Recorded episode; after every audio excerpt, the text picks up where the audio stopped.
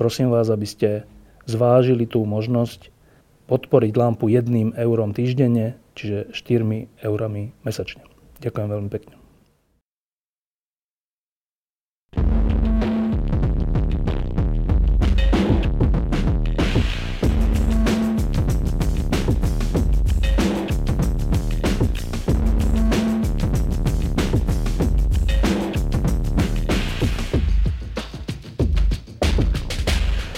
V posledných mesiacoch a vlastne už rokoch e, sme svedkami toho, že Rusko pôsobí v strednej Európe a širšie v Európe s rôznymi spôsobmi a snaží sa tu ovplyvňovať nielen verejnú mienku, ale aj biznis, politiku a všeličo iné. A dlhé mesiace a roky to bolo tak, že sme sa tvárili, že sme voči tomu tak trocha bezmocní.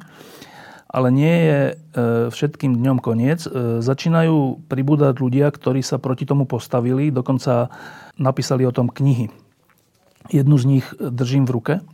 Volá sa Putinovi agenti, jej autor je Ondřej Kundra a práve Ondřej tu s nami sedí v štúdiu. E, spolu s ním tu s nami sedí Juraj Smatana, ktorý je podobný typ zo Slovenska, ktorého tiež, ktorému tiež nedalo spávať zrejme. E, to pôsobenie všelijakých konšpiračných a iných e, blogov a stránok a tiež e, všeličo kvôli tomu robí.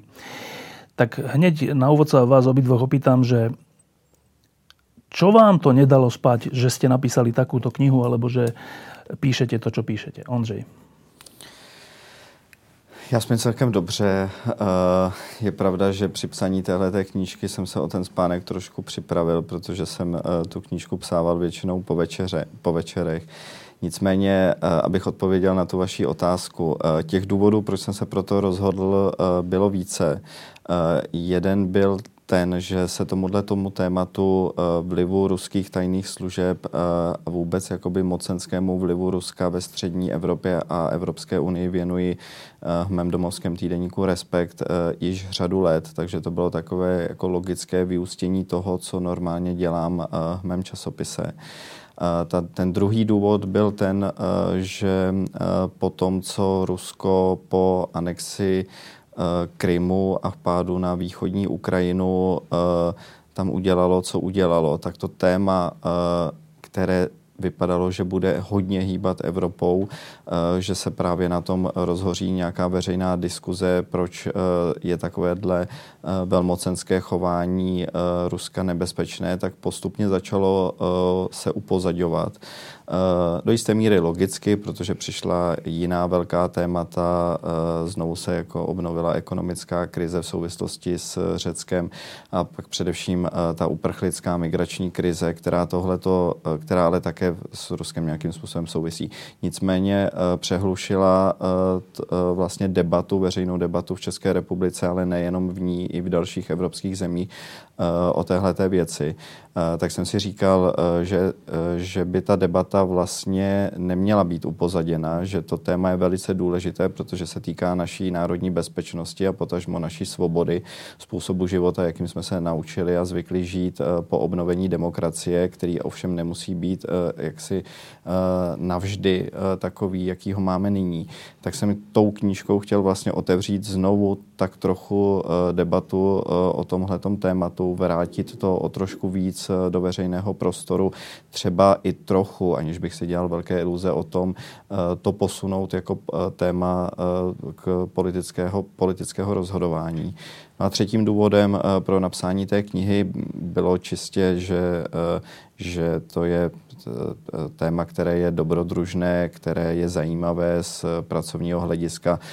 Já jsem se tu knížku snažil psát nejenom o České republice, ale i o tom, co se děje vlastně v celé Evropské unii, takže jsem díky tomu mohl procestovat řadu zemí, seznámit se s lidmi, se, se kterými bych si normálně neze, neseznámila, které, kteří vlastně rozšiřují nějaký můj intelektuální obzor. Takže to bylo čistě i tenhle ten důvod.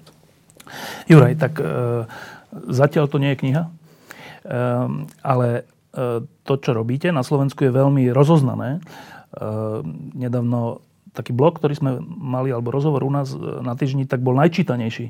Hneď, hneď bol ako prvý. E, čo to vás napadlo? Mnohých ľudí to prekvapilo.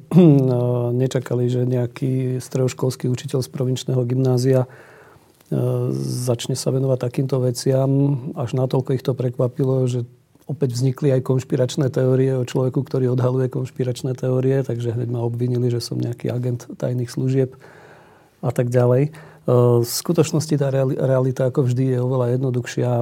U mňa to bolo vyústením mojej dlhoročnej práce učiteľa dejepisu a geografie a občianskeho aktivistu, hlavne environmentálneho a protikorupčného. Mňa zdvihlo zo stoličky, keď som vlastne zistil, že častokrát ľudia aj z môjho okolia, hovorím tak o roku dvetisíctrinásť, kedy sa o tom vlastne veľmi nehovorilo, alebo vlastne vôbec nehovorilo, že niečo takéto u nás funguje. Keď ľudia aj z môjho okolia, povedzme bývalí študenti, kamaráti, aktivisti, zdieľali úplne zjavné historické nezmysly, prekrúcajúce, ja neviem, druhú svetovú vojnu, z druhej strany zase extrémna kritika na pomery na západe a nejaké potichu vynášanie Ruska ako ideálu. To mi bolo trošku nápadné. A ja odkedy učím dejepis, tak keď, napríklad keď preberám druhú svetovú vojnu, tak ťažisko kladiem práve na fungovanie propagandy. Lebo nie na nejaké vojenské operácie. Domnievam sa, že moji študenti nebudú viesť tankové divízie do útoku, aby detálne poznali, ja neviem, bitku pri Kursku. Hej, ale že to, čo vniesli do politiky páni Goebbels, Hitler alebo povedzme Ždanov, tak to je niečo, čo funguje doteraz a veľmi účinne. Takže keď som rozoznal, že toto má rysy propagandy, tak som to publikoval. Ale tou skutočnou motiváciou, prečo v tom stále pokračujem, je to, že ako občianskeho aktivistu alebo aktívneho občana ma neveriteľne hnevá, ako tie dezinformácie a tie konšpiračné teórie a vôbec celý ten propagandistický prúd ľudí u nás občiansky paralizuje. Prvá beseda verejná, ktorú som mal, tam ma pozval lesochránske zoskupenie vé ó ká a podporil ma v tom dokonca Greenpeace, že obidvaja cítia ten istý problém. Snažia sa získať mladých ľudí na prácu v, na ochranu životného prostredia. A napríklad v prípade vé ó ká proti postrekom prírodných rezervácií pesticídmi. A teraz im nádejný aktivista povie, ale to nemá význam sa tomu venovať, veď nás všetkých postrekujú chemtrailsami z lietadiel, Američania, ilumináti a Židia. Čo to tu vy riešite? Jednoducho tento paralizujúci vplyv konšpiračných teórií na, na aktívne občianstvo, bez ktorého fungujúca spoločnosť nie je možná. Nie je možné si odmyslieť, nechať všetko len na biznise a politických stranách. Je tam nevyhnutne dôležitá činnosť slobodných médií, cirkví a tretieho sektora. A toto, keď zrazu niekto vyhlási akúkoľvek občiansku aktivitu za zmanipulovanú, zaplatenú a tak ďalej, tak to tých ľudí občiansky paralizuje. A dokonca existuje na to, dodatočne som sa potom dozvedel, že britská psychologická spoločnosť testovala túto vec na, na nejakých kontrolných vzorkách. Jednu skupinu dobrovoľníkov vystavili pôsobeniu konšpiračnej teórie, že to s tým globálnym oteplením a s tým cé ó dva, že to je nejaký záujem nejakých biznisových skupín, ktoré na tom strašne zarábajú. Druhým to nepovedali a potom po obidvoch skupinách chceli, aby urobili nejaké úplne racionálne a nespochybniteľné opatrenie typu, ja neviem, uprednostňovali elektrospotrebiče s nižšou spotrebou alebo menej jazdili automobilom, ak majú inú možnosť. A tá skupina vystavená pôsobeniu konšpiračnej teórie namerateľným spôsobom o niekoľko, dokonca desiatok percent, bola menej ochotná prispôsobiť svoje správanie v dôsledku toho, že bola vystavená konšpiračnej teórii, že za tým sú nejaké temné plány. A toto pôsobí aj u nás a toto ma veľmi hnevá, pretože ak tento štát niekto posunie dopredu, tak sú to aktívni občania v akékoľvek sfére. No a teraz k tomu trocha, na čo ste obidvaja prišli za ten rok dva tri päť. Tak kniha sa volá Putinovi agenti, jak ruští špioni kradou naše tajemství a ona vyzerá tak, ináč vyzerá veľmi pekne a vyzerá tak dramaticky. Pričom, ale človek menej znalý veci by si mohol povedať asi toto, že no ale veď my, Česko, my, Slovensko sme už v Európskej únii, v NATO, v zásade rozhodujeme o svojich životoch sami, sami si volíme, naši reprezentanti spolu s ďalšími predstaviteľmi Západu robia nejaké rozhodnutia. Čo do toho až tak môže zasahovať Rusko? Jasné, že chce, ale však my už sme inde. Asi takýto by bol pocit človeka, ktorý by vám na začiatok trocha menej veril. Tak presvedčte ma, keď som teraz ten človek, že je to naozaj vážne. Ondřej, je to naozaj vážné? Já si myslím, že jo, že ano a především v zemích, které Rusko nikdy nepřestalo považovat za svoji sféru vlivu. Je jasné, že třeba ve Velké Británii jsou z tohoto pohledu na tom daleko lépe, protože když to trošku přeženu, tak kdyby Velká Británie mohla, byla ohrožena, tak vemou pádla, přepádlují do Spojených států a další svobodu mají zajištěnou i se svojí zemí. To neplatí pro země, jako je Česká republika, jako je Slovenská republika, jako je Maďarsko, Polsko. Ještě více jsou ohroženy ty pobaltské státy. Já si vzpomínám ještě dávno předtím, než došlo k okupaci části Ukrajiny, tak jsem byl s tehdejším ministrem zahraničí na takové rychlé návštěvě, českým ministrem zahraničí na rychlé návštěvě v Rusku, v Moskvě u dlouholetého, zároveň ještě současného ministra zahraničí Ruské federace Sergeje Lavrova.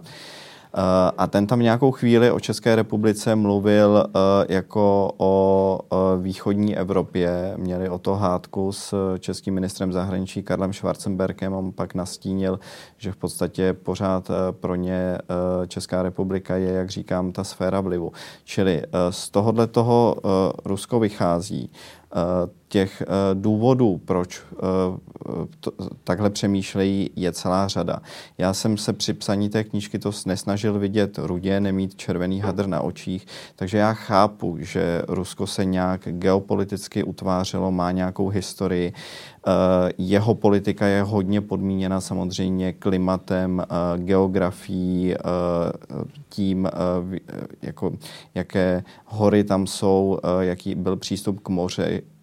Vždycky tradičně Rusko nebo to území Sovětského svazu a ti panovníci, kteří tam vládli a lidé, kteří tam žili, se cítili ohroženi nějakými různými vlivy, nějakými nájezdnými hordami a jednou ze způsobů, jak se proti tomu bránili, bylo, byla rozpínavost. To území se pravidelně zvětšovalo a zvětšovalo se tam, kam mu to ti ostatní dovolili. Myslím si, že kdyby tady v budoucnu byla uh, nějaká dělící čára zase mezi východní a západní Evropou, tak povede někde uh, na hranicích České republiky, Slovenska. Je otázka, jestli uh, přepadneme do té východní sféry vlivu nebo do té západní sféry vlivu. Není to vůbec nějaké iluzorní strašení, uh, protože uh, uh, a to je to, o čem se snažím také v té knížce psát, když se podíváte, jaké metody používají například dneska ruské tajné služby v Evropě, tak jsou to metody násilné, jsou to metody, že své protivníky neváhají vraždit, případně unášet, bít je, aby dosáhli nějakých svých cílů. Samozřejmě používají i měkčí metody, jako je různá, různá sledování, různé špionážní techniky, kdy se snaží ovlivnit vlastně politiku v těch středoevropských zemích. Myslím si, že a k tomu právě přispívají také ty konspirační weby, že například v České republice se snaží tu společnost rozdělit, roztrhnout jí, dejme tomu na dva nesmiřitelné tábory, jak to dneska můžeme vidět v Polsku, možná v Maďarsku, v některých dalších zemích okolo nás, které proti sobě budou bojovat. Dejme tomu, že v České republice by to byli třeba přívrženci a odpůrci současného prezidenta Zemana. Budou mezi nimi vykopat pané velké, pří, velké příkopy a to znemožní uh, vlastně nějaké domluvě uh, na nějaké rozvoji té společnosti. A takto oslabená společnost je pak daleko více zranitelná a mohou se tam prosazovat uh, ty uh, ruské vlivy, ruské zájmy. Myslím si, že stojíme do budoucna a nejenom jako střední Evropa a bohužel od toho nemusíme být tak daleko k zásadní možné geopolitické změně, kterou bych, kterou bych řekl, že stačí několik kroků nebo několik událostí, aby se událo. A celé, celá naše svoboda se může poměrně rychle, neříkám, že rozsypat, ale hodně rozvolnit.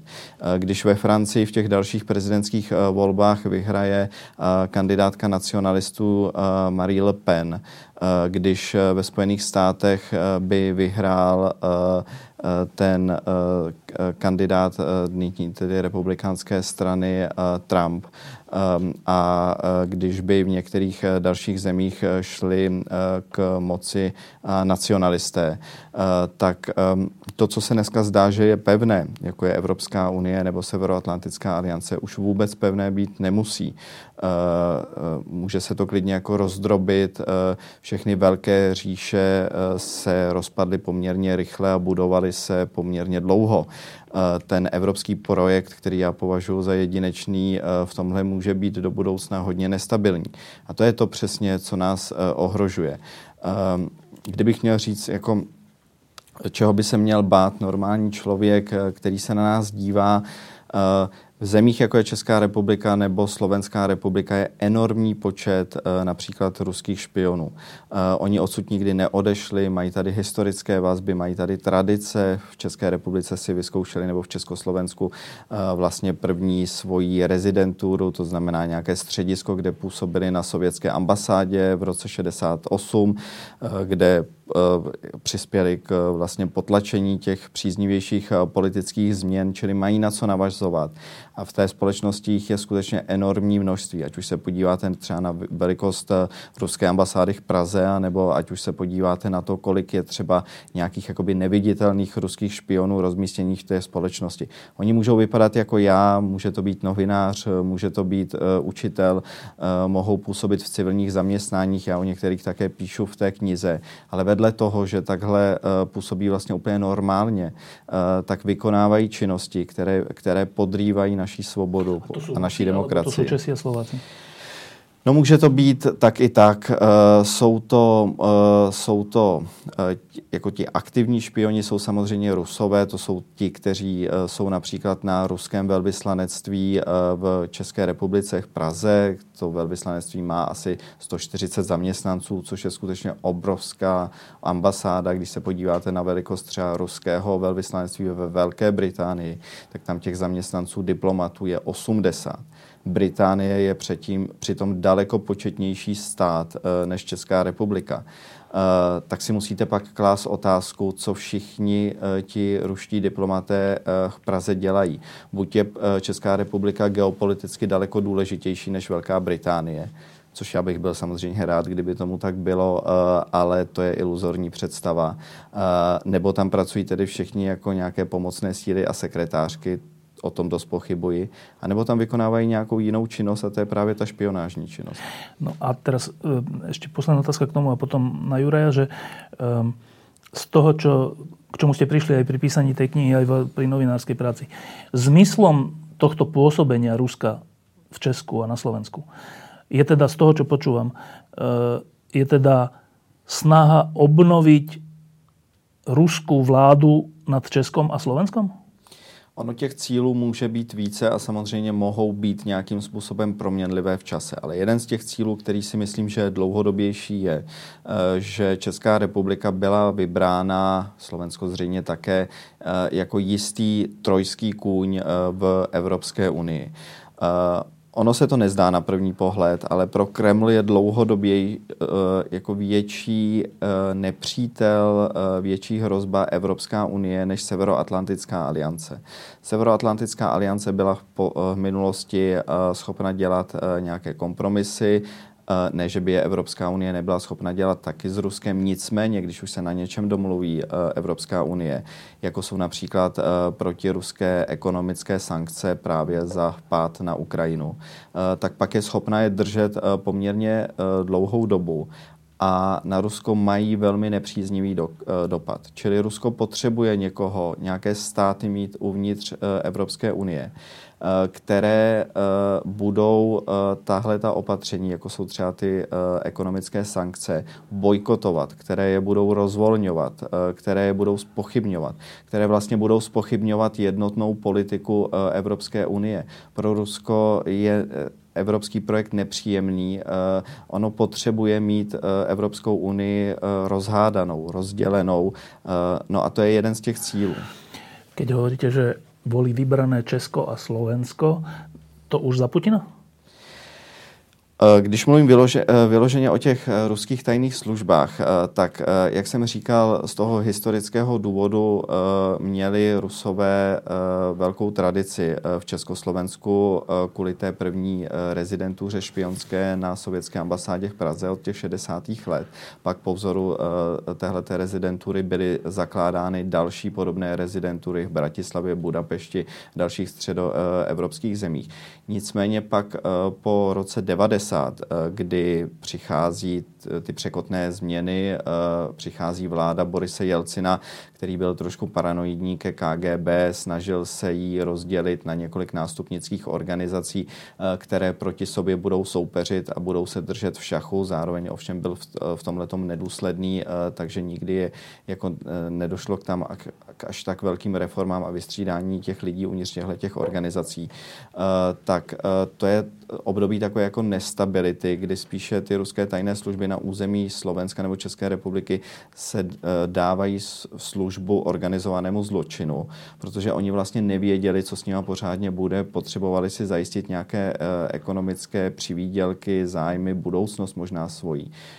Pak s nástupem Putina se tohleto ovšem mění.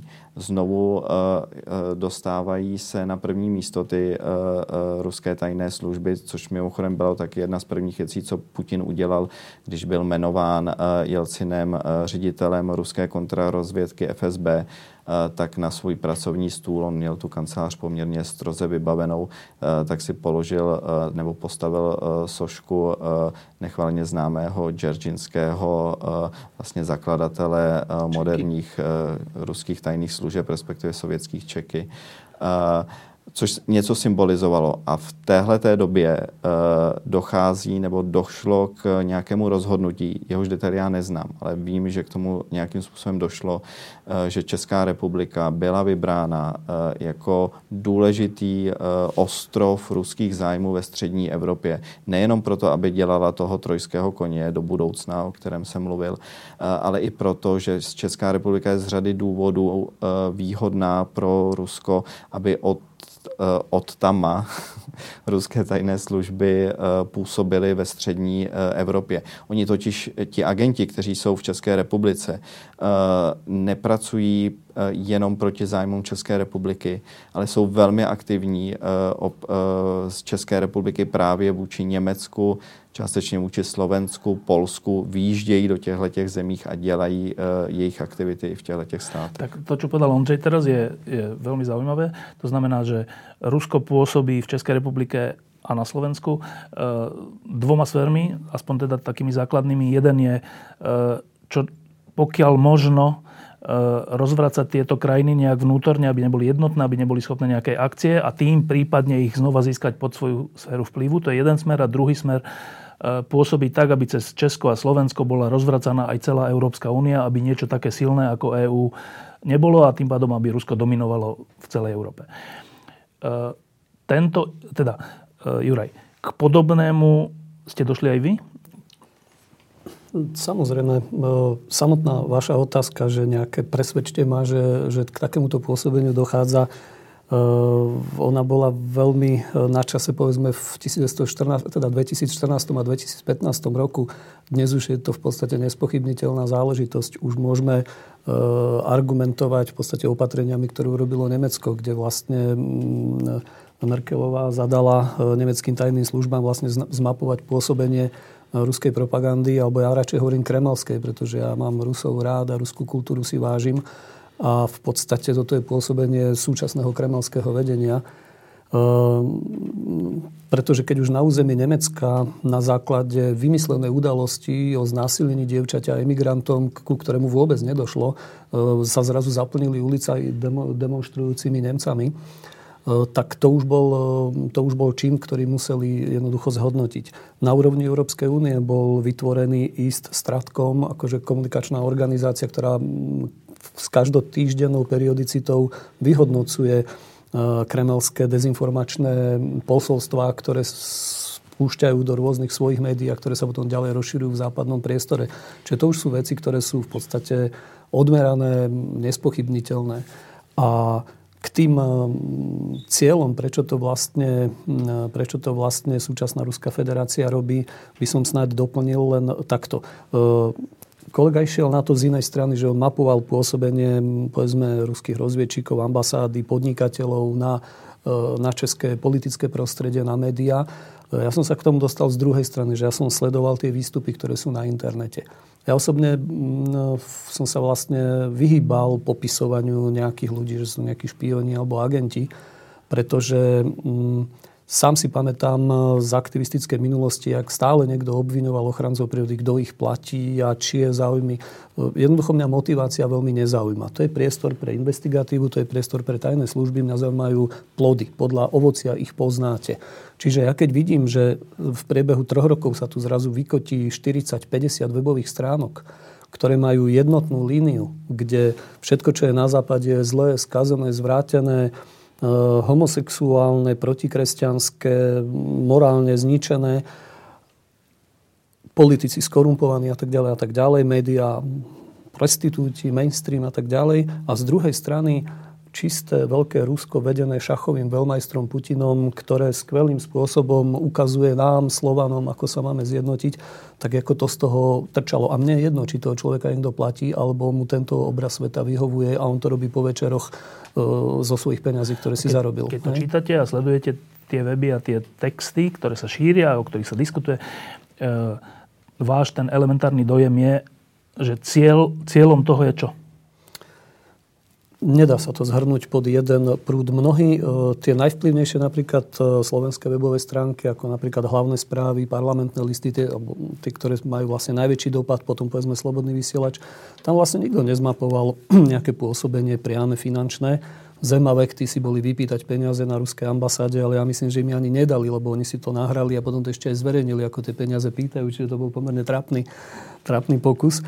Ale tie už napríklad žijú z reklamy. Že hlavné správy majú také množstvo reklám aj serióznych veľkých firiem a takú veľkú čítanosť, lebo keď si vymyslíte správu typu najčítanejšia správa týždňa, asi pred dvomi týždňami na hlavných správach bola, že v Spojených štátoch amerických pripravujú vyhodenie Biblií z verejných knižnic, ale Koránu nie. No tak to samozrejme čítali akože sto tisíc ľudí, šírilo sa to ako požiar.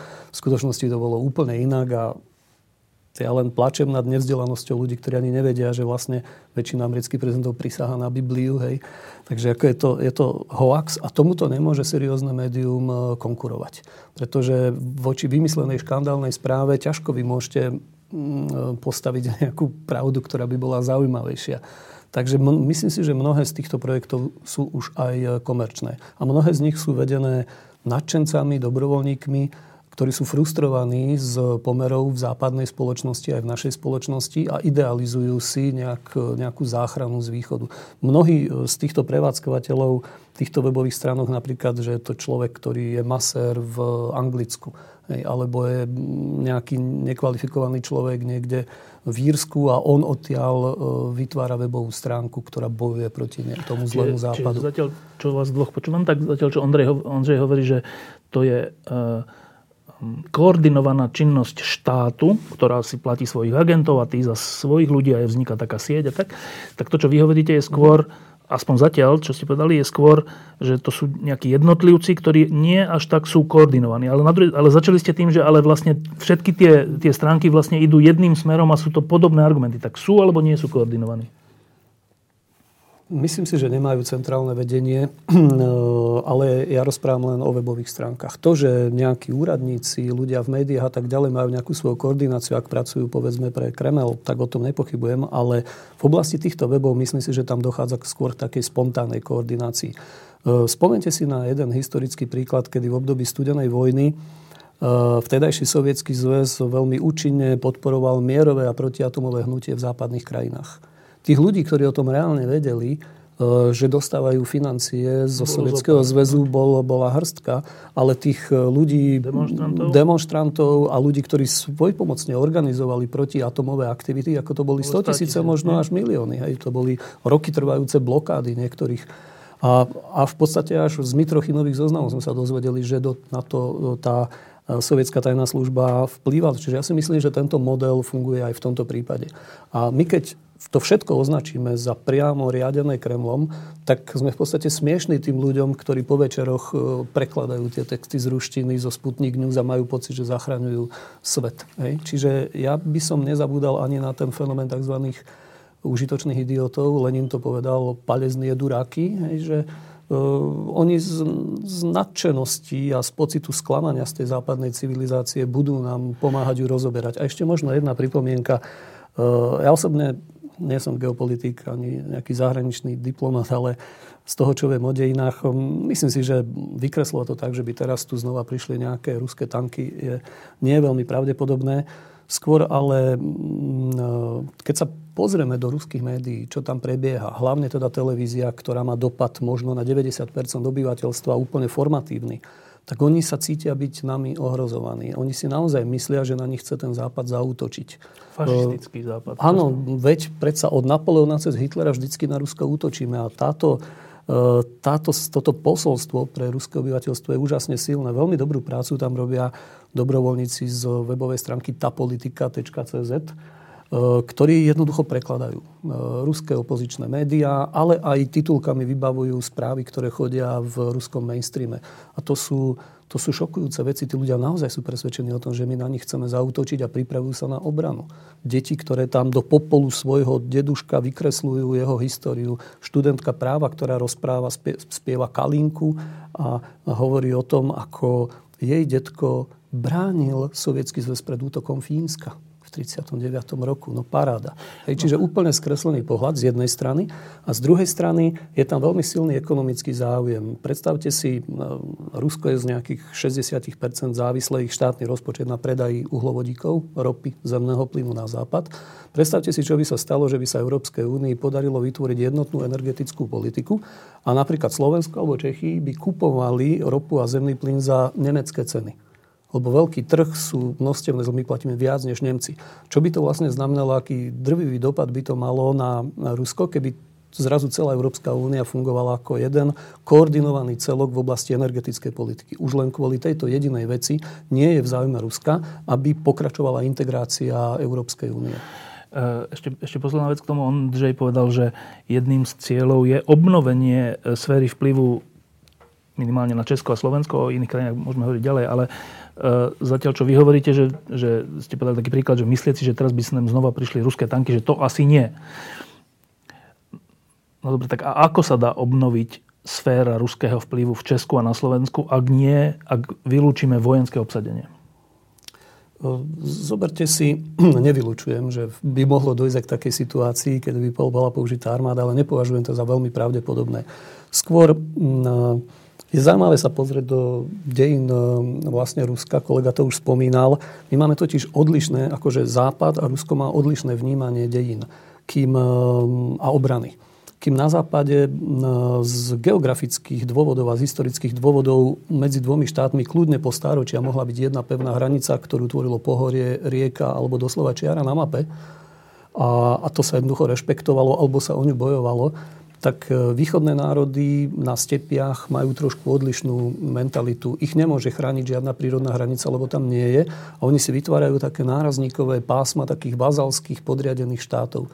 Všimnite si, v poslednom období Rusko koľko tzv. Zmrazených konfliktov vytvorilo, hej, že Osecko a v Moldavii Podnestiersko, Gruzínsko. V podstate Čečensko má tiež taký zvláštny štatút, Gruzínsko, teraz Donbas, hej, že vlastne nie je to nimi priamo ovládané, ale nemôže si tam potenciálny nepriateľ urobiť svoje základne, nemôže to vnímať ako svoje územie. Čiže je to také, také rozmazané, nejasné nárazníkové pásmo chaosu, kde ten konflikt potenciálne by prebiehal.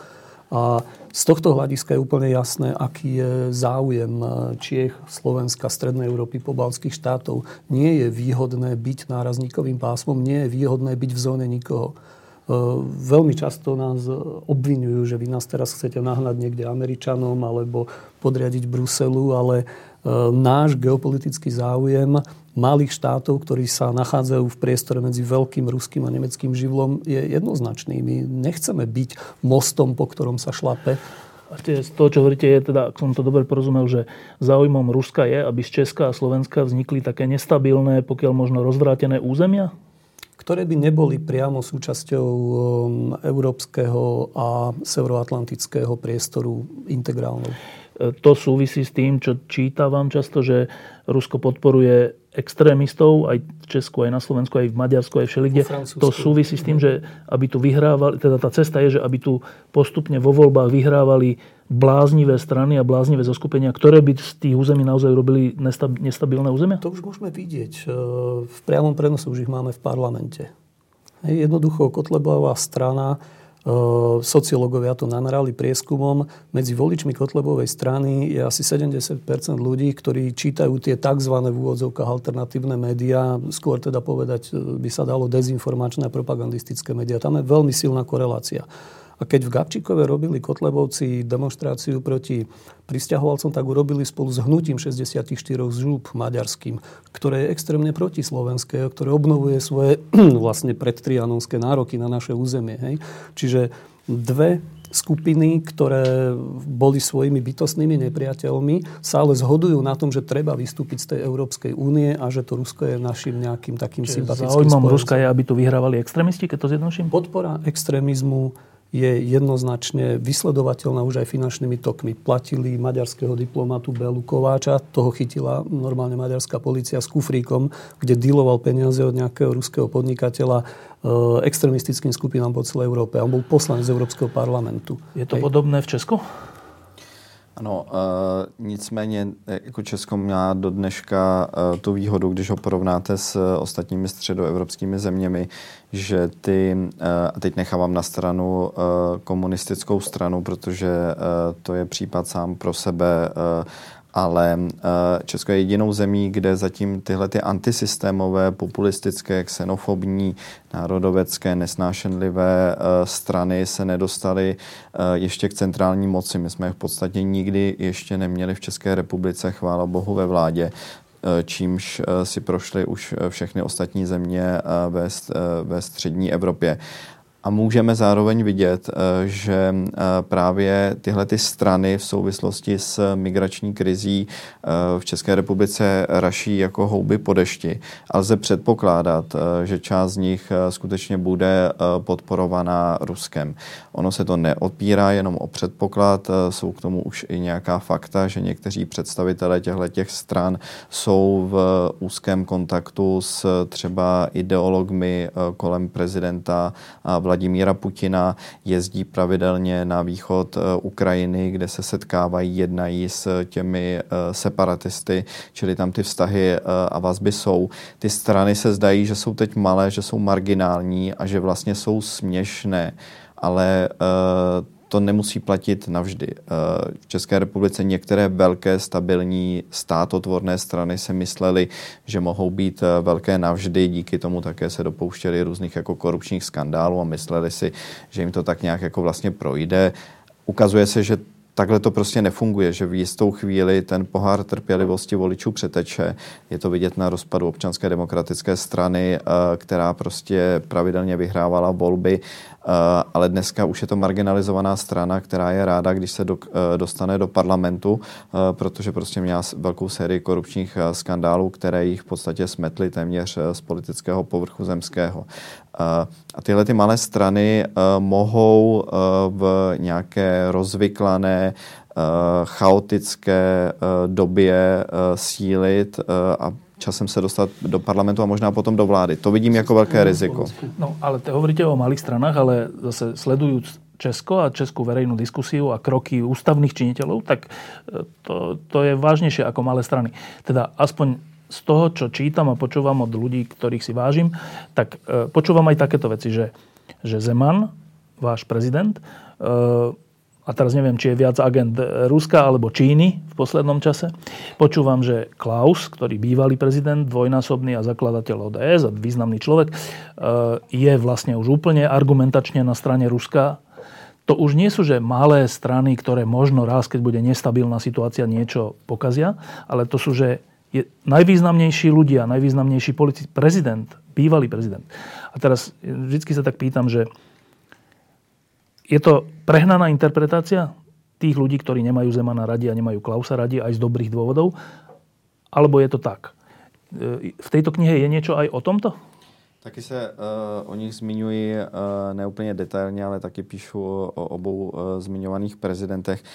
Na prezidenty uh, po Václavu Havlovi uh, Česká republika neměla štěstí, uh, tak snad se to zvrátí uh, jako do budoucna, uh, když nám uh, Slovensko v tomhletom uh, jistým pozitivním uh, příkladem, uh, teď s vaším prezidentem Kiskou. Uh, ale uh, já jsem mluvil vlastně o politicích, kteří uh, jako mají skutečnou reálnou moc. Uh, teď mluvím, mluvil jsem hlavně o vládě, o parlamentu a o těch, kteří mají uh, možnost uh, pak dělat různé reformy, rozhodují o tom směřování země. Prezident je samozřejmě uh, důležitá figura, uh, nicméně uh, premiér uh, a vláda má výrazně větší pravomoci v České republice podle ústavy, uh, než má prezident. Ano, uh, současný prezident Miloš Zeman a ano, předchozí prezident Václav Klaus jsou jasnými nositeli zájmu Kremlu, prezidenta Putina v českém prostoru, ale nejenom v českém prostoru, ale i v celém středoevropském prostoru a i v prostoru Evropské unie. Můžeme spekulovat o tom a bavit se o tom, z jakých důvodů se tak chovají. Na to může být celá řada různých vysvětlení. Bohužel do dneška těch fakt není příliš mnoho. Je to i díky tomu, že vlastně o minulosti těchto mužů nevíme, nevíme příliš mnoho, což je jisté selhání nás novinářů. Není možné, aby třeba v Americe jste neznal dětství, mládí, dospívání, potom budoucí kariéru v detailu těch vysokých politických představitelů. U nás ve střední Evropě bohužel to tak je. Takže můžeme se bavit o tom, proč se chovají uh, jako v úvozovkách agenti uh, Kremlu. Někdo vám to vysvětlí konspiračními teoriemi, že na ně uh, vědí uh, něco z minulosti, uh, že tím jsou vydíráni. Uh, může to mít ale i uh, jiná vysvětlení. Bez ohledu na to, jaké to vysvětlení je, tihleti lidé prorážejí ten ruský zájem jak uvnitř republiky, tak v Unii. To je nebezpečné. K týmto dvom, teraz som si tak predstavil, že by tu sedel Zeman a Klaus, tak poprvé asi by sa strhla bitka, ale keby sa nestrhla, tak oni by povedali asi toto, že počkajte to, čo si dovolujete hovoriť, že my presadzujeme záujem Kremlu v Českej republike. My presadzujeme záujem Českej republiky. Zhodou okolností niekedy je to v súlade s Kremlom, niekedy je to v súlade s Bruselom.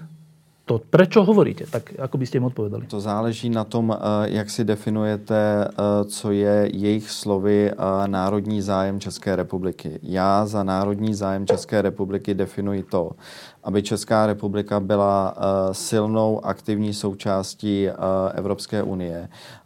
Hráčem, který tu unii nerozbíjí a který jako přispívá k nějakým byť složitým kompromisům, které pak tu Evropu drží pohromadě a právě díky tomu si tady nepodřezáváme krky, což bývalo dobrým zvykem v našich regionech.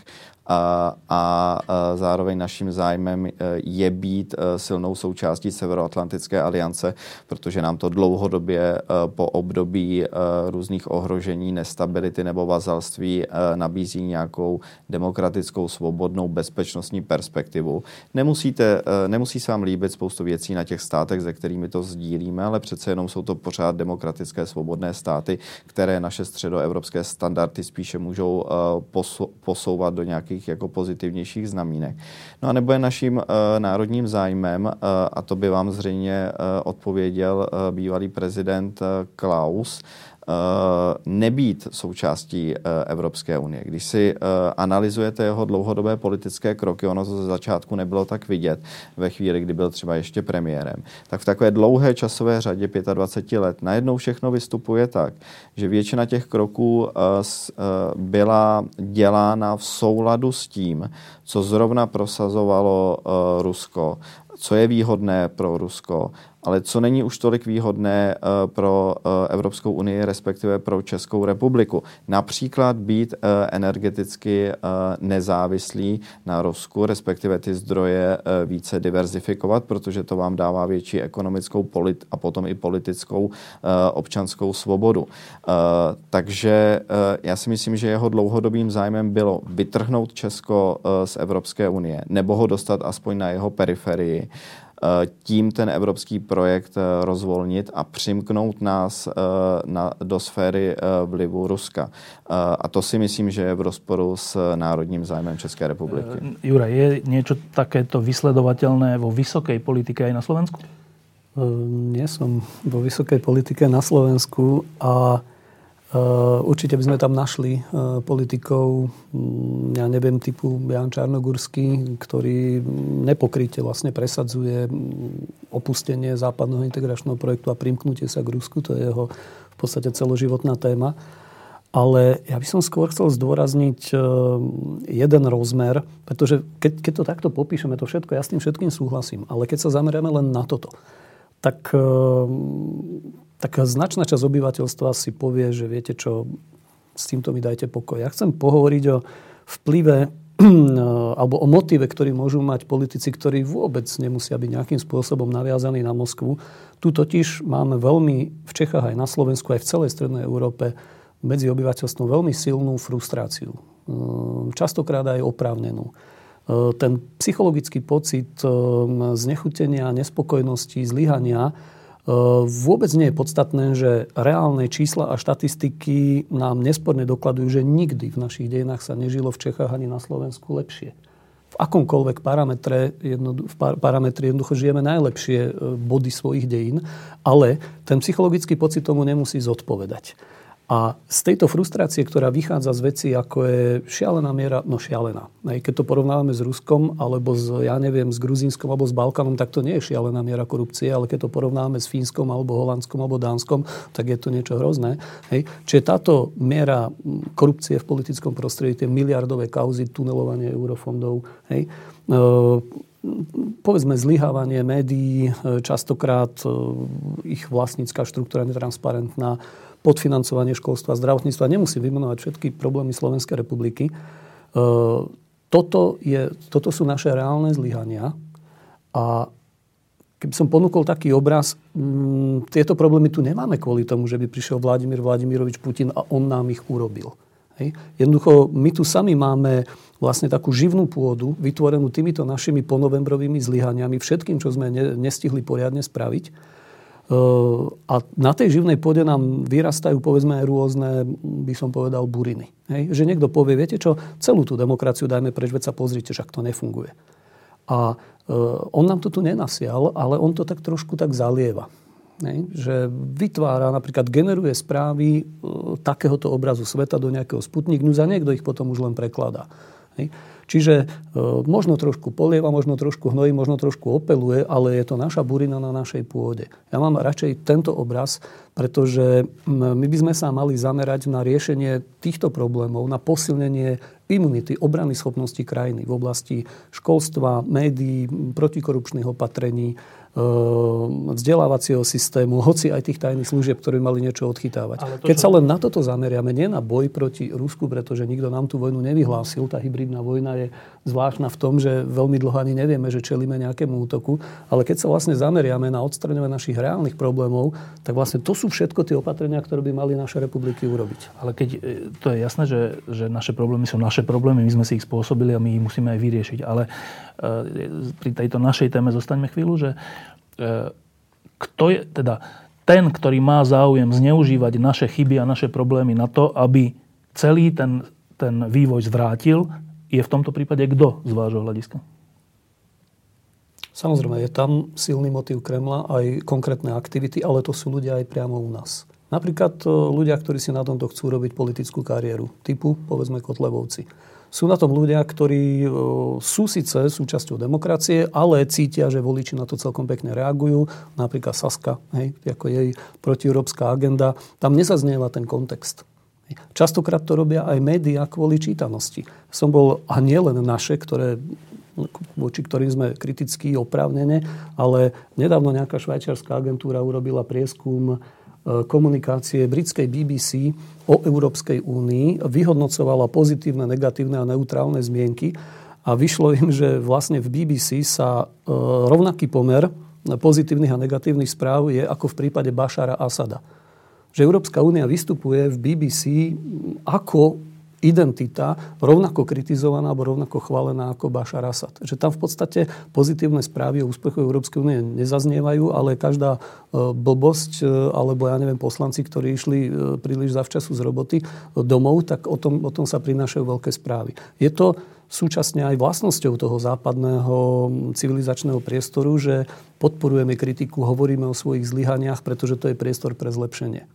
Ale keď to potom prichádza do kontaktu s priestorom, ktorý túto tradíciu nemá, tak potom vlastne e, kremelskej propagande netreba nič iné, než vyberať kritické správy zo západu a prinášať ju svojmu vlastnému publiku. A nedopustiť svoju vlastnú kritiku v tejto oblasti. Uh, Ondřej, teraz uh, by som chcel počuť zo pár konkrétnych príkladov, že ako Putinovi agenti uh, pôsobia v Českej republike, teda predpokladám, že aj na Slovensku to bude podobné. Uh, Do, dospeli ste, alebo našli ste aj v tej knihe a vôbec pri tých rokoch, keď ste sa tomu venovali, nejaké konkrétne e, spôsoby, akým Putinovi agenti rozvracajú Českú republiku? Já tu knihu začínám uh, příběhem uh, ruského špiona uh, Roberta Racharča, což je z mnoha důvodů uh, velmi uh, dramatický, pozoruhodný příběh muže, který vlastně původně žádným uh, agentem nebo ruským špionem nebyl. Uh, on uh, žil od svého mládí uh, v České republice, kam přišel se svými rodiči, uh, studoval vysokou školu v Praze, během těch vysokoškolských uh, studií se zamiloval do jedné půvabné dívky, s kterou se pak oženil, měli spolu děti a vlastně žil úplně normi, normálním, běžným, banálním, řekněme nudným způsobem života. Pracoval jako psycholog, protože vystudoval psychologii na Filozofické fakultě ve věznici v Jiřicích, což je jedna z českých věznic a pomáhal tam vlastně integrovat ty trestance do budoucího lepšího života. No ale vedle tohohle toho, a samozřejmě jako otec od rodiny žil také normálním životem, že prostě si zašel jsem tam na nějaké pivo, s dětmi jezdil o víkendu na hory nebo s nima lezl po nějaké horolezecké stěně, měl normálního Opla, bydleli v normálním středostavovském bytě v Praze. Rodina netušila podle všeho, že zároveň ovšem tenhle ten muž žije druhý paralelní, utajený život, který právě spočíval v tom, že působil jako ruský špion.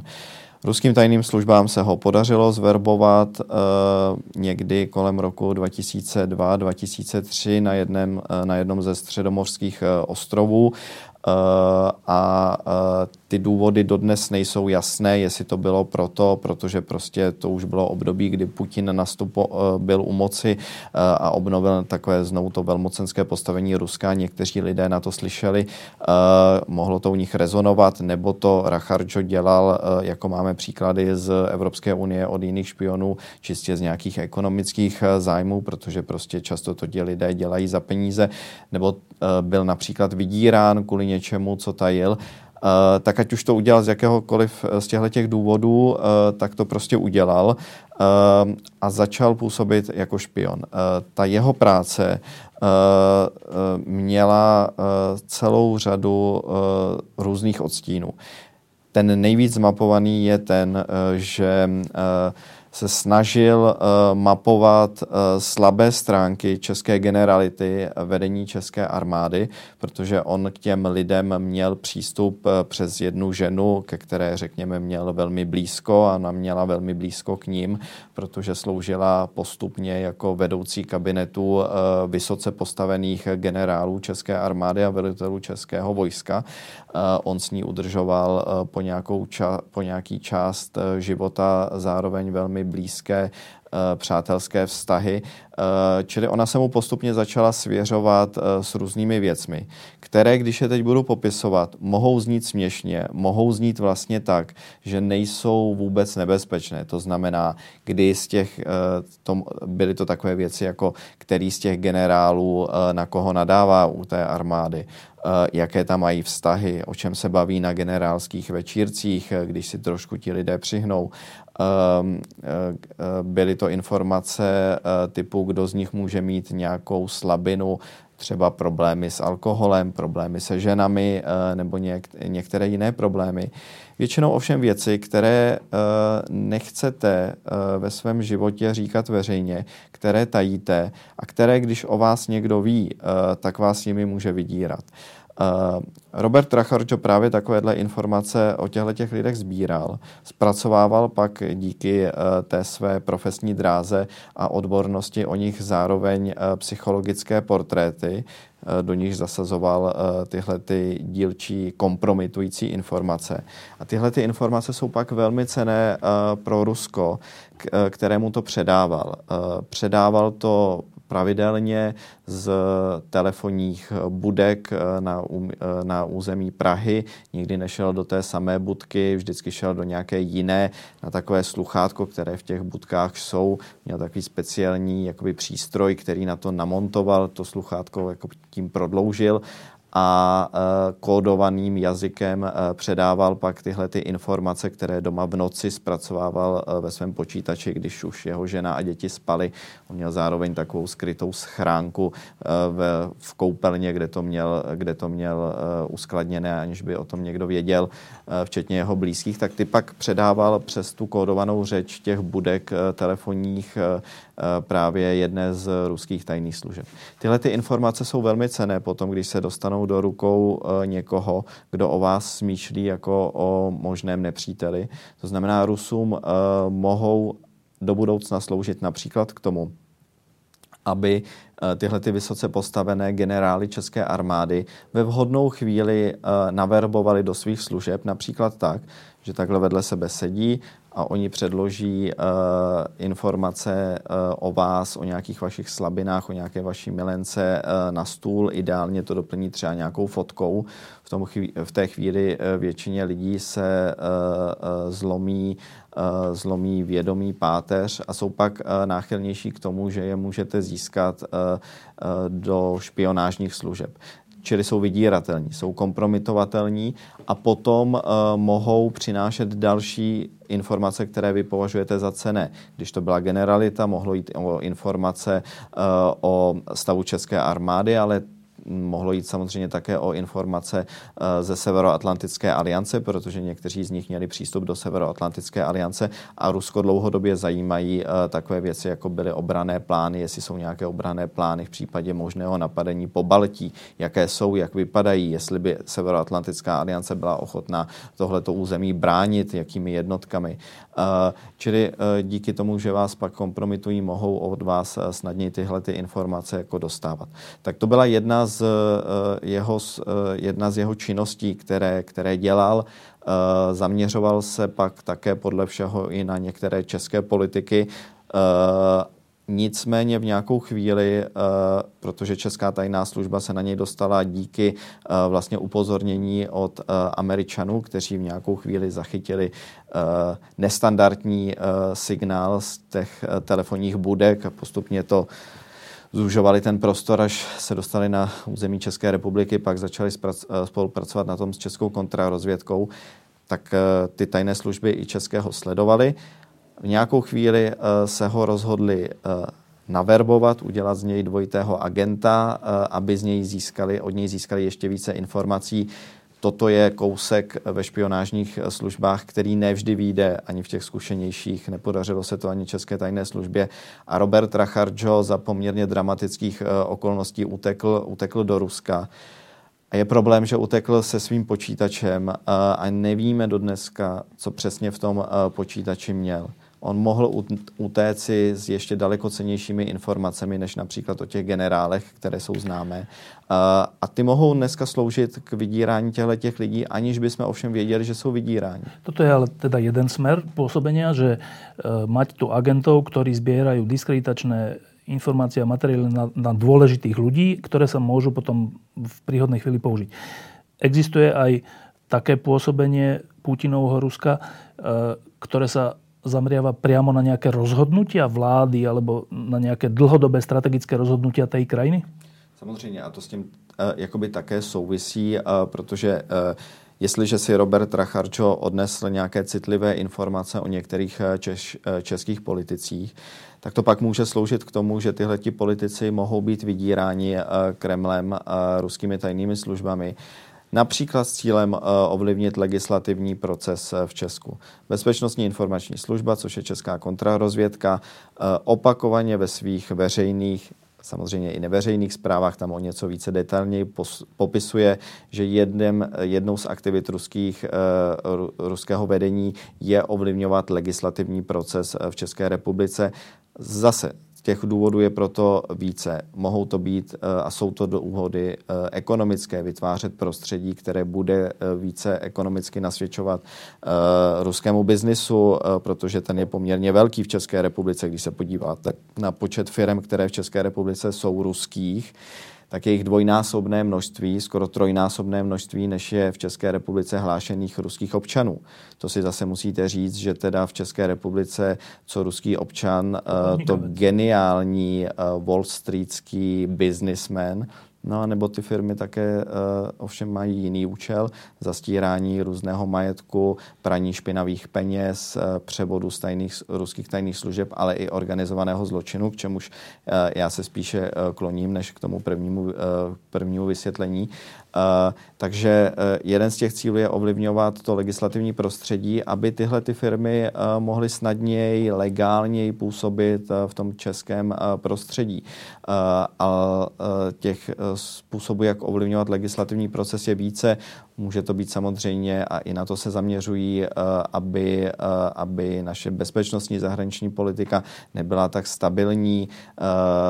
Zaměřují se ale i na získávání nějakých inovací. Před časem byl do České republiky přemístěn vlastně vedení Evropské agentury, která má na starosti spravování evropského vesmírného programu, což je zase věc, která Rusko velmi zajímá, protože má svůj alternativní vesmírný program a potřebuje vědět, jaké inovace má Evropská unie v tomhletom. Potřebuje krást ty inovace, novinky a slouží to zase jeho zájmu. Ale že tieto, a potom sa na Jura obratím, tieto jednotlivé veci, keď to tak počúvam, tak predpokladám, že tajné služby rôznych krajín, aj tých demokratických, majú všelijaké úlohy, napríklad aj ekonomický záujem tej svojej krajiny. Tak to už vo svete chodí, ale že to, čo teraz popisujeme, je vážnejšie v tom zmysle, že cieľom toho nie je len ekonomicky nejaký, nejaký profit alebo nejaký úspech Rusov v Česku alebo Ruska ako takého, ale zvrat v, celkovej, v celkovom smerovaní Českej republiky až takto? Ano, já jsem to naznačoval předtím, co jsou ty jeho zájmy. Myslím si, že jako je to rozdělení té ruské společnosti.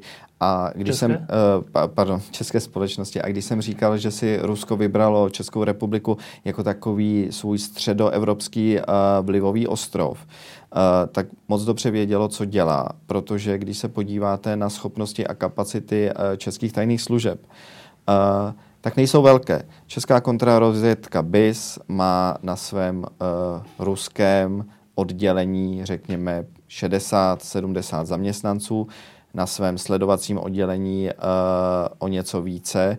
Uh, Když se podíváte, kolik lidí, jak jsem už zmiňoval, pracuje na ruské ambasádě v Praze a kolik dalších nelegálních špionů třeba tam působí, kolik lidí se věnuje propagandě, uh, tak zjistíte, že schopnost, i kdyby se na hlavu postavila české kontrarozvědky, je poměrně malá. E, nějak detailněji mapovat aktivity všech těchto lidí, když si zároveň uvědomíme, že Česká republika slouží již delší dobu, e, bohužel, jako transitní země e, také pro různé džihadisty e, a teroristy, e, kteří e, přes Českou republiku e, proudí do Evropské unie.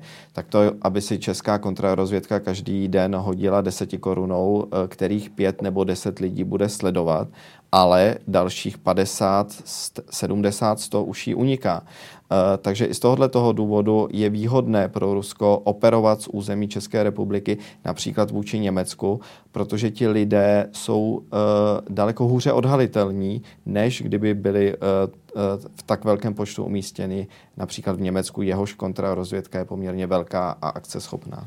Juraj, e, toto boli... E, také, že konkrétne prípady, jeden konkrétny človek, jeho príbeh, jak sa stal ruským agentom Rus, ktorý sa v Česku oženil, čo všetko robil a, a ako to môže ovplyvňovať až informácia o NATO, respektíve o tom, že či Rusi, či sa Rusom oplatí alebo neoplatí zaútočiť na Pobaltie. To je, to je že úplne zaujímavé. Um, to, čo vy robíte, ale sa zrejme takýchto výšin nedotýka, alebo áno? Nie, nie. O tomto, čo kolega rozprával, to len ku mne sa dostanú správy typu po publikovaní zoznamu tých dezinformačných webov ma vyhľadal teraz už nebohý Vladimír Suchodolinský z vojenskej rozviedky, ktorý tam upozornil na korupciu. Za premiérky Radičovej jej doniesol materiály, ale skôr než tým stihla niečo urobiť, tak vláda padla. Tak čakal som, že čo mi na to povie, že či tie moje intuície sú správne alebo mi vynadá. On to pochválil, povedal, že áno, má tieto isté informácie. Ale čo sa týka prostredia slovenských služieb, tak že oni to vedia, oni to tým politikom aj posúvajú, ale že tí tomu nerozumejú. Že vlastne jediné, čo po tajných službách tej politickej garnitúry chcú, sú kompromitačné materiály na svojich politických oponentov. Že to je, že oni môžu nosiť materiály z celosveta. On bol vrchný vojenský pridelený z Moskve, čiže musel s tým prichádzať do kontaktu. A bol veľmi frustrovaný z tej reakcie vlastne slovenských politikov. Oni sa tvária, ako keby žili v nejakom mocenskom váku, ako keby Slovensko bolo vyňaté z politiky. Ale to, čomu sa ja venujem, je druhá zložka, pretože v demokratickej spoločnosti sa tie rozhodnutia tvoria samozrejme politici a nejakí generáli a, a podobne, ale je tam neodmysliteľný vplyv verejnosti, vplyv na voličov a to je práve tá sféra tej propagandy. My sme, keď sme zistili, že vlastne žiadna slovenská vládna inštitúcia sa nevenuje systematicky mapovaniu pôsobenia tejto propagandy na našom území. Občas nejaký novinár vo verejnoprávnych médiách, sú to individuálne iniciatívy nejakých novinárov, ktorých potom zaplaví voľna sťažností, organizovaných sťažností v Českej republike. päťstostranová sťažnosť bola napísaná na Českú televíziu, ktorá sa tej téme systematicky venuje, relácia, reportéri a podobne. U nás to nikto systematicky nerobí a keď to nejaký udatný reportér spraví, tak vtedy na ňoho sledu, ako nasleduje voľna sťažností. Takže tak sme to začali robiť v podstate sami a napríklad na facebookovej stránke Dezinformácie, hoaxy, propaganda sa snažíme týždenne dva tri kúsky takých propagandistických kusov odhaliť. Veľmi často sa dostávame k tomu, že svoj pôvod majú v Rusku, v ruských médiách. Povedzme správa o tom, ako udatní obyvatelia mesta Murmansk vytrieskali drzých emigrantov, ktorí tam obťažovali ženy na diskotéke. To bol čistý propagandistický kus. V Murmansku neboli žiadni emigranti, žiadna bitka sa tam nekonala, ale do celého sveta sa pustil taký ten falošný obraz. Pozrite sa, jak si v tom Rusku vedia s tými muslimami poradiť. Už to nemalo napríklad tú informáciu, že, že Ruská federácia je multikultúrny štát. V Európskej únii je dva až štyri percentá muslimov, v Ruskej federácii je desať percent. Putin nedávno otváral najväčšiu mešitu v Európe. Hej? Ale toto sa vymaže a urobí sa, pozrite sa, ten strach, ktorý v nás vyvolávajú tie, tie, tie šokujúce obrazy utečencov, tak ten niekto znásobí a potom vykreslí Rusko ako krajinu, ktorá si s tým vie poradiť. To bola jedna dezinformácia vyvrátená. Potom zrazu príde správa, že súd v Taliansku skonštatoval, že emigranti môžu slobodne kradnúť v obchodoch potraviny. Zase sledujete to naspäť a zistíte, že je to zase nejaká dezinformácia, ktorá pochádza z nejakých ruských zdrojov. Správička, že bravúrna majstrovská operácia, Putin urobil nevydaný finančný ťah, klesovku z rubla a on vtedy odkúpil nejaké akcie ruských firiem, zarobil na tom dvadsať miliónov dolárov alebo niečo takéto. Zrazu zistíte, že tá správa je, je podložená nejakým azerbajdžanským serverom, na ktorý sa odkazuje, ale kde tá správa vôbec nie je. A správa prvýkrát vyšla v roku dvetisícštrnásť, že je to šokujúci finančný manéver a zrazu sa objaví minulý týždeň. Znova zrecyklovaná na niektorých našich weboch. Čiže takýchto správ máme na tej stránke Dezinformácie, hoaxy, propaganda a snažíme sa ich robiť v takej grafickej podobe, ako sa častokrát šíria tie propagandistické kúsky, že nejaký obrázok a ilustračný text, lebo veľmi dôležitý je fenomén sociálnych sietí, ktoré sme tu zatiaľ nespomenuli. Že vlastne tento náraz tohto druhu propagandy sa prelína s tým, ako sa u nás, ale aj v západnej Európe rozšíril najmä teda Facebook a Twitter, ale na Slovensku najmä Facebook. A to je doslova nové médium a nová živná pôda, kde neexistujú tie prirodzené ochranné mechanizmy ako v normálnych tradičných médiách. A okrem tejto propagandy, ktorú sme schopní vysledovať vyslovene až k ich zdrojom, tak okrem toho tu existuje aj také kúsky vlastnej proveniencie. Nedávno ma dosť teda pobúrila produkcia Slobodného vysielača. Tí e, zaútočili na Zuzanu Čaputovú, ktorá dostala medzinárodné ocenenie za environmentálnu kauzu pezinskej skládky a v podstate aj korupčnú kauzu, jak sa im to podarilo tomu ubrániť a s desaťročným nasadením.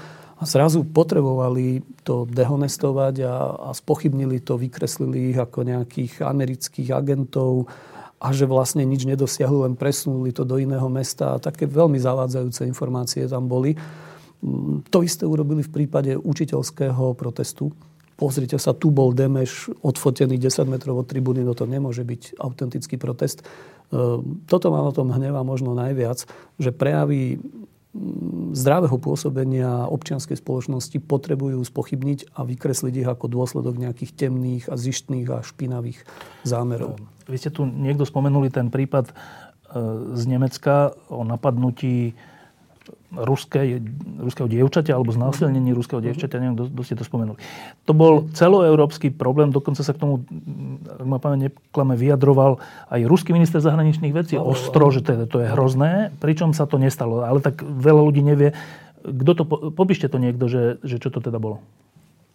Keď ste to zmiňoval. Šlo tam v podstate o to, že prišla dievčina na policajnú stanicu, povedal, že nejakí emigranti znásilňovali. V Nemecku? Bola doma v Nemecku, hej. Bola to vlastne už ruská narodená na území Nemecka, ako z tejto ruskej emigrácie. Následne to prebehlo týmito pochybnými webovými stránkami. Dostalo sa to až do veľkých médií. Keď už sa k tomu vyjadril Lavrov, tak už to bola téma naozaj celoeurópska. Navyše sa to prekrývalo s tými nepokojmi v Mníchove, kedy zase zlyhali nemecké médiá a nemecká polícia, že sa snažili ututlať. Takže sa skombinovala reálna chyba západných médií a západnej polície, ktorá niečo tutlala, nemeckej konkrétne, s tým niečím vymysleným a plus ešte vplyv do toho ruského diplomata. A výsledkom bolo, že sa naozaj naplnili ulice demonštrantmi. Následne demonstranty nemeckými, nemeckými a ruskými, ktorí tam žijú. Aj, samozrejme, cez sociálne siete sa zorganizovali v prvom rade uh, ruskí emigranti. To boli demonstrancie proti čomu? Uh, proti nemeckej polícii, zlyhanie vlády, proti emigrantom dohromady. A následne nemecká polícia zistila, že ona strávila tri dni u svojho priateľa, k žiadnemu znásilneniu nedošlo, k žiadnymi emigrantmi vlastne neprišla do kontaktu. A potom, keď to vyšetrovali nejaké médiá, a neviem, či to dokonca nebolo nejaké české médium, tak zatelefonovali buď jej matke, alebo tej dievčine konkrétne a tam došlo k tomu, že nie novinárke, ktorá o tom prinášala správy. Tvárili sa, že sú nejaká ruská televízia a volali ruské žijúcej na nemeckom území, že by potrebovali nejaké správy. A z toho rozhovoru vlastne vyplynulo, že ona im je schopná nafingovať čokoľvek. Aj si povedala sumu a oni potom by sme potrebovali nejaké zábery nejakých, povedzme, ľudí, ktorí sú pobúrení, to zoženieme, hej, ktorí budú rozprávať, že aké je to v tom Nemecku hrozné. Potrebovali by sme, povedzme, aj nejakú kauzu, e, akú si poviete, tak takú vám vlastne dodáme. A koľko by to stálo? A v podstate z toho vyplynulo, že ona doslova zháňa hercov na kameru. Následne potom boli aj demaskované, že napríklad herečky, ako v prípade ukrajinskej krízy, to sa dialo, že tá istá žena hovorila asi za tri rôzne strany. Raz bola obeťou, raz bola pobúrenou ruskou občiankou, potom bola z Odesy a tak ďalej. Normálne, že herečky. No, a toto sa dialo aj na nemeckom území. No, a keď to, keď to zovšeobecním, tak tento príklad hovorí o tomto asi, že, že e, takýmito kauzami sa vlastne vyvoláva to, že v Rusku samotnom rastie odpor voči tomu skazenému západu, kde sa znásilňuje a všetci sú imigranti a všetci sú homosexuáli alebo čo. Čiže tým sa ako keby vytvára podpora pre Putina. Ale súčasne, to je ešte vážnejšie, súčasne sa tým vytvára odpor Nemcov voči Nemecku. Lebo však tie demonštrácie tam bolo veľa aj Nemcov. Áno, samozrejme. Čiže to, to iba potvrdzuje tento príklad, to, čo ste hovorili, že to je... Že cieľom tak, takejto propagandy, alebo propaganda je také neutrálne slovo, cieľom takýchto lží je nielen posilovať Putinovú moc ako jediného morálneho a neviem akého cára sveta, ale rozvracať nás ako Západ. No a v případě toho Německa je to, uh, jestli vás můžu dovolit si doplnit, uh, oslabení pozice německé kancléřky uh, Angely Merkelové. Protože, uh, ať chcete nebo ne, uh, tak uh, Angela Merkelová uh, drží uh, uvnitř Evropské unie poměrně uh, jako kritickou pozici vůči prezidentu Putinovi a, a vůči jeho aktivitám. Trvalo jí to nějakou dobu, než se k tomu dopracovala, ale ve chvíli, kdy se k tomu dopracovala, to drží a je v tom poměrně jako odhodlaná. Uh, tenhle ten případ, ale i jiné případy v Německu, uh, co se dějí a i to, co můžeme vidět na případě uh, migrační krize, kdy například Rusko v Sýrii bombardovalo primárně ze začátku nikoli v ty vyhlášené džihadistické cíle, ale úplně jiné cíle, cíle uh, proti, uh, Baša, uh, proti asadovské opozice, vedli zase k další vlně lidí, kteří se zvedli ze Sýrie a uh, pluli do Evropy, což vytvářelo další tlak na Evropskou unii a především na Německo a především na německou kancléřku, která pak byla vykreslována jako politička, která tu migrační krizi nezvládá. To všechny tyhle, ty, ať už malé jednotlivé případy nebo právě uh, případ té Sýrie, uh, mají za cíl podle mě uh, podkopat a oslabit uh, pozici Angely Merkelové, protože o, uh, ona dneska vytváří celkem uh, pevnou hráz uh, proti uh, ruským zájmům v Evropské unii. Když tam nebude a bude tam někdo jiný, měkčí. měkčí, tak je to samozřejmě pro Rusko z celé řady důvodů výhodná situace. No, a to, je, to sú vlastne moje posledné asi dve otázky. Z toho, čo som počul, ako som vás počúval, tak mi vychádza, že ten ruský postup je veľmi premyslený a súčasne veľmi cynický, v mnohom mnohom necitlivý, v mnohom až hrozný, že, že to je podpora extrémizmu u nás. My, ktorí si sa trápime s tým, že čo budeme s tými extrémistami robiť, tak Rusi chcú, aby ich tu bolo čím viac. Dobre. Takýto je, s, s takýmto niekým máme dočinenia. Existuje voči tomu niečo, čomu sa hovorí účinná obrana? Existuje niečo, čo by tento vplyv do istej miery aspoň zneutralizovalo? Existuje taký postup alebo taká, také správanie, a teraz neviem, či médií, politikov vôbec v Českej republike a na Slovensku, aby tento záujem rozvrátiť Západ a získať sféru vplyvu, pod sféru vplyvu znova Česko a Slovensko, aby sa to nepodarilo, Ondřej? Samozřejmě, že ano, a těch možností, co můžeme dělat, je celá řada. Já když jsem psal tu knihu, tak jsem byl týden v Estonsku, mám tam jednu kapitolu o Estonsku, což je právě příkladem země, která uvnitř Evropské unie dělá přesně to, na co se ptáte, a je v tom úspěšná. Rozhodli se k tomu někdy kolem roku dva tisíce osm po velké aféře s jedním z estonských občanů, který e, měl různé vysoké funkce v armádě, bezpečnostních složkách. Jmenoval se Herman Sim, který vynášel e, nejtajnější informace ze Severoatlantické aliance, kam měl přístup za Estonsko e, právě Rusku. Některé z nich se dostaly do, dokonce na stůl Vladimíra Putina, který je, e, který je ocenil jako velmi důležité. E, Tohle to mělo velký vliv na estonskou společnost. Ona se cítila, jako kdyby si prošla obrovskou kocovinou. Měla velkou chandru z toho. Byli velmi frustrovaní, protože najednou měli pocit, že jako výrazně selhali, něco se nepodařilo. To, k čemu několik let směřovali po dobytí své nezávislosti, vlastně se jako rozpadá.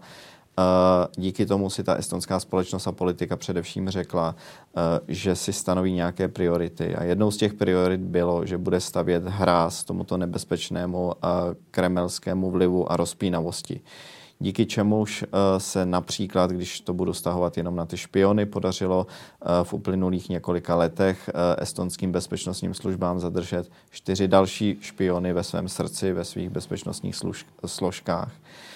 Dělá dobře Estonsko, že ty případy netutlá, e, posílilo své bezpečnostní složky, aby byly úspěšnější v chytání těchto lidí. Když k tomu dojde, tak s těmi lidmi vede otevřené, férové e, soudní procesy, kde zároveň estonské složky e, riskují, protože kdyby e, u těch soudů, demokratických soudů, svobodných soudů, neobhájili e, ta svá podezření, tak to samozřejmě bude balamáž. ale daří se jim to obhajovat. Potom o tom informují poměrně otevřeně a zajímavým způsobem estonskou veřejnost, díky čemuž ta estonská veřejnost je poučenější, informovanější, zná více ta rizika, pak je vůči nim více empatická, například na ně také více uh, jako upozorňuje. Uh, a estonská společnost dělá celou řadu jako dalších podobných věcí, a vidíte na tom, i co se týká propagandy, že to, že to vede k jako výrazným úspěchům. Ta společnost je potom soudržnější, má nějaký cíl a těmhle těm rizikům brání. Takže to je jedna z věcí, které, kterou můžeme dělat například po vzoru toho Estonska. Když se bavíme o těch propagandistických webech, tak je skvělá věc, co tady začal dělat uh, uh, pan Smatana, uh, že se stavil uh, vlastně seznam těch webů. Najednou to máme černé na bílém. Další krok je, že, uh, že uh, je, zvyšuje se tlak na to, aby tam uh, normální firmy inzerovaly. Uh, a najednou ty weby to bolí. Najednou to bolí tu ruskou propagandu. Proto uh, lidé, kteří se tím zabývají, uh, jsou uh, terčem celkem nevybíravé kritiky, což ale by je nemělo odrazovat uh, od téhleté aktivity. Takže těch věcí, co můžeme dělat, je skutečně jako hodně a důležité je si uvědomit, že demokracie a svoboda uh, ta každodenní a to její prosazování každodenní je nudné vlastně. Uh, je to vyvážené celou řadou různých jako kompromisů. Holt to není dobrodružství, jako každý druhý týden svrhávat vládu, ale, uh, ale je to daleko stabilnější, svébytnější, svobodnější systém, který nám zaručí mimo jiné, aby jsme každý mohli dělat do budoucna profese, které nás baví, uh, aby naše děti mohly žít životy uh, svobodnými. A proto je potřeba uh, k tomu nějakou aktivitu upínat, protože když se budeme říkat, že, nás to vlastně, že se nás to vlastně jako netýká, tak pak nebudeme moc dělat ani to, co normálně děláme. Juraj, čo my môžeme s tým robiť na Slovensku? Doplním k tomu projektu.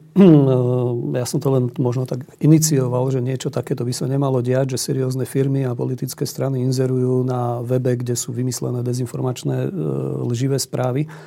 Tak dali sa dohromady slovenské reklamné agentúry, vytvorili systém Konšpirátori bodka es ká, kde už je tam zapojených asi devätnásť alebo dvadsať internetových reklamných agentúr, že jednoducho ponúkajú klientom slobodne na báze dobrovoľnosti, že tam nemusia umiestniť svoju reklamu, ak nechcú. Tak ako ju nechcú mať na pornoserveroch alebo kde je kradnutý softvér, tak ich nebudú dávať ani sem. Že dostanú informáciu, čo sú to za servery. O to ide. Áno, áno, ale oni sa môžu slobodne rozhodnúť. Nikto nikomu nebráni. Ak on je dušou konšpirátor, Kon, tak on tam práve cieľene môže si tú reklamu na základe toho zoznamu umiestniť. Mne sa toto na tom veľmi páči, že to nie je cenzúra, ktorá by zakazovala, trestala, ale jednoducho dáva možnosť slobodného výberu a nemá v tom štát v podstate žiadny zásah do toho. Urobil to biznis sektor v spolupráci s nejakými akademickými m, odborníkmi a podobne.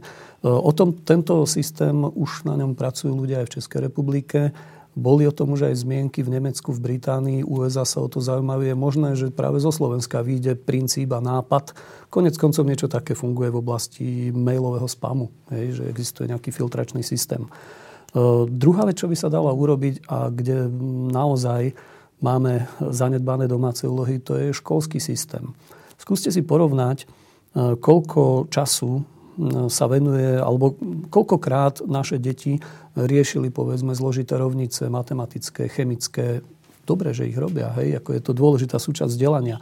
Ale porovnajte si v porovnaní s tým, koľkokrát dostali do ruky napríklad článok a mali v ňom identifikovať neférové triky, pomiešanie správy s komentárom, že by dostali za domácu úlohu si overiť pravdivosť zdrojov, zdrojov hej, serióznosť a tak ďalej.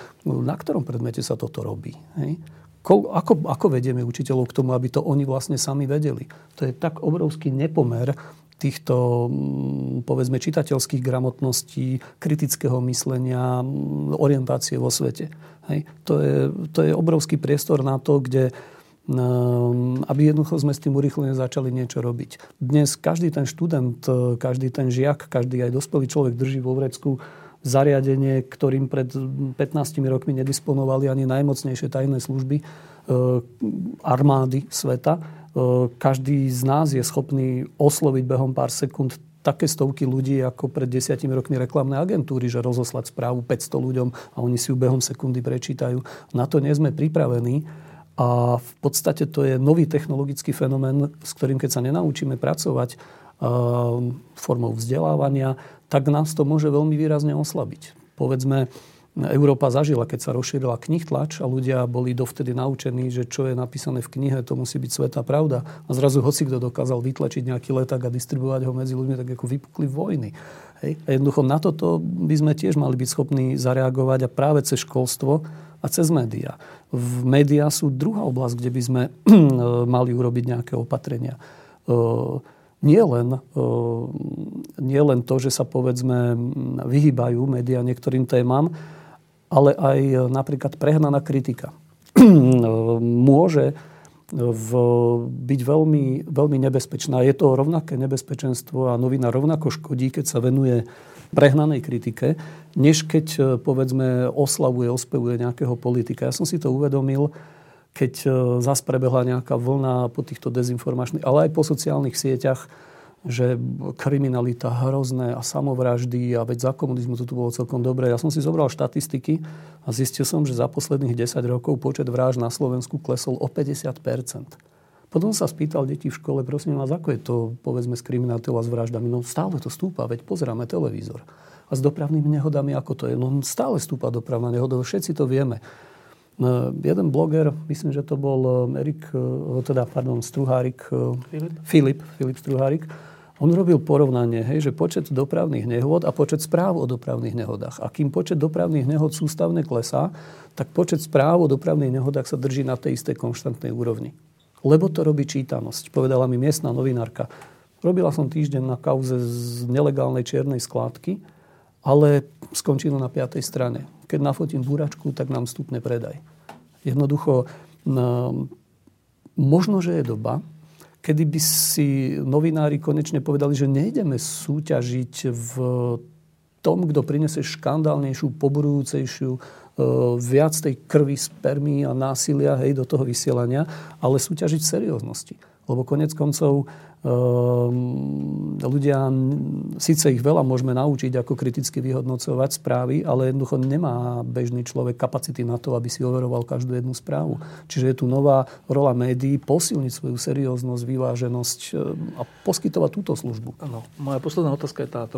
Myslím, že Ondřej to na začiatku hovoril a to považujem za úplne dôležitú vec, že my teraz žijeme vo svete, my sme generácia, ktorá zažila osemdesiaty deviaty a vtedy bolo tak troška také pokušenie, že vlastne tým je koniec dejín, však aj také knihy vychádzali a tak a vlastne je všetko vyriešené, minimálne v našej časti sveta. Ale Ondřej na začiatku povedal, že ale tak sa pozrime, že kto ide možno vyhrať voľby v Amerike, kto hrozí, že vyhrá voľby vo Francúzsku, teraz ešte hrozilo včera, kto vyhrá voľby v Rakúsku, my máme čistý extrém v parlamente, ako keby tá istota, že, že tá sloboda zvíťazila, je úplne rozbúraná teraz, nevieme. Do toho ide tento vplyv ruských tajných služieb a agentov a všeličoho. A do toho ešte ide, keď sme pri tých sociálnych sieťach a správach, to, že keď si to otvoríte, tak skoro je to tak, že každá druhá správa je úplná blbosť. A nemusí to sa týkať iba politiky, ale aj výživy a rakoviny a chemitrály sa, ja neviem. Každá druhá skoro. Že, a teda vymazávať to je až prácne, že... No a keď to takto je, tak, tak sa troška stráca rozdiel medzi pravdou a lžou. Že aj to je tam, aj to je tam. Je to v rovnakej veľkosti. Vlastne neviem, či to je loža alebo nie, keď, keď, keď si nedávam dobrý pozor. Tak to je, to je svet, v ktorom teraz žijeme. Skoro by som povedal, že, že to nemôže dopadnúť dobre, keď takýto, takýmto spôsobom um, sme navzájom informovaní. A keď takýmto spôsobom sa rozhodujeme. Tak vy ste novinári, ktorí ste zažili všeličo, respektíve Ondřej, novinára, ty si aktivista, ktorí ste zažili všeličo. Taký váš hlboký pocit je, že zvládneme to, alebo že ten rozvrat západu, ako sme ho poznali, je nevyhnutný. Ondřej. Nevyhnutý určitě není. Je to všechno v našich rukou. To, co si myslím, že chybí v našich středoevropských společnostech za důležitou vlastnost, která kdyby tam byla více zastoupena, tak bychom mohli odpovědět, nebo mohl bych teď odpovědět, že to zvládneme spíše nebo že to zvládneme určitě, a to je vytrvalost.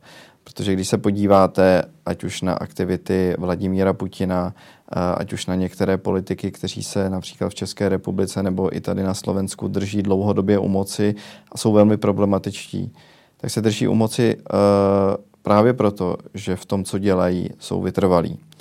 Uh, ta druhá strana, když to teď hodně zjednoduším, řekněme strana dobra, uh, která, uh, která se ty věci snaží změnit, dlouhodobě moc vytrvalá není.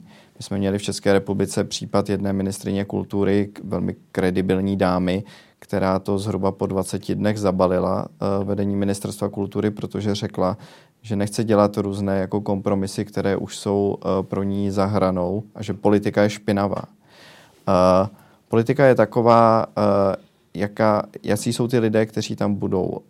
A když se více lidí bude zapojovat třeba do aktivity politických stran, tak ta politika bude lepší. A když ti lidé budou víc vytrvalí, tak pak nebude vítězit a vydrží tam díl než těch dvacet dnů, ideálně třeba deset let, tak pak ta druhá strana, která umí být vytrvalá, najednou bude slabší. Uh, takže když tuhle tu vlastnost si osvojíme, tak uh, pak spíše budeme schopni uh, ty různé výzvy, které před námi jsou a které před námi budou, uh, zvládat lépe. Já nejsem žádný romantik, mohl bych být frustrovaný uh, z toho, že devět z deseti článků, které napíšu, uh, nespůsobí žádnou zásadní změnu. Často to tak je. Ale ten desátý uh, někdy hne těmi věcmi kupředu a nějakou změnu přinese. A já se raduji uh, z toho desátého článku a právě proto z toho uh, vývoje frustrovaný nejsem, protože vím, uh, že nic se nevyhrává uh, jako sto nula. Ne, nikdy nemůžete mít neustále jako sto procent. Ale vidím, že jako když se snažíte některé věci měnit a pak těch lidí je více, tak jste potom úspěšnější. Takže to můžeme samozřejmě zvládnout a teď záleží na nasazení jako každého z nás. Juraj? Ja sa pozerám na, na, na demokraciu a na otvorenú občiansku spoločnosť ako na ekosystém. Ako na nejakú obdobu lesa. My máme pomerne čerstvo vyrastený les, kde nám chýba množstvo väzieb, kde nám chýba množstvo aj organizmov, ktoré by tam navzájom sa vyvažovali, konkurovali si a tým svojim súperením vytvárali priestor pre to najdôležitejšie, čo je individuálna ľudská sloboda. Jako tak, takýto obraz spoločnosti mám. A z tohto hľadiska sa mi zdá, že toto je obrovská šanca. Že je to niečo, ako keď, ako keď vypukne v lese, povedzme, nejaký malý požiar. On tam naštartuje, tie, naštartuje tam tie obranné mechanizmy. Teraz napríklad si to európske spoločenstvo uvedomuje, že je jednostranne závislé na americkej vojenskej pomoci. Že v podstate bez amerických zbraní ten, ten celok už nie je schopný sa ubrániť, pretože nechce dávať peniaze na svoju obranu. To je akože hneď jedno opatrenie, ktoré treba urobiť. Keď vidíme, že tu máme obrovské množstvo frustrovaných obyvateľov, nielen u nás, ale kľudne aj v Nemecku, vo Francúzsku, tak treba ísť po koreňoch tej frustrácie. U nás, povedzme, obmedziť, zredukovať tú, tú šialenú korupciu a rozkradanie a tunelovanie, ktoré, ktoré síti tú občiansku frustráciu. A ja som včera našiel myšlienku Ericha Froma ešte niekedy z nejakých štyridsiatych, päťdesiatych rokov, kde on hovorí, že vlastne Ten, lebo ten pocit západného človeka, že sa tu niečo rozpadá, je tu niečo v neporiadku, je dlhodobý.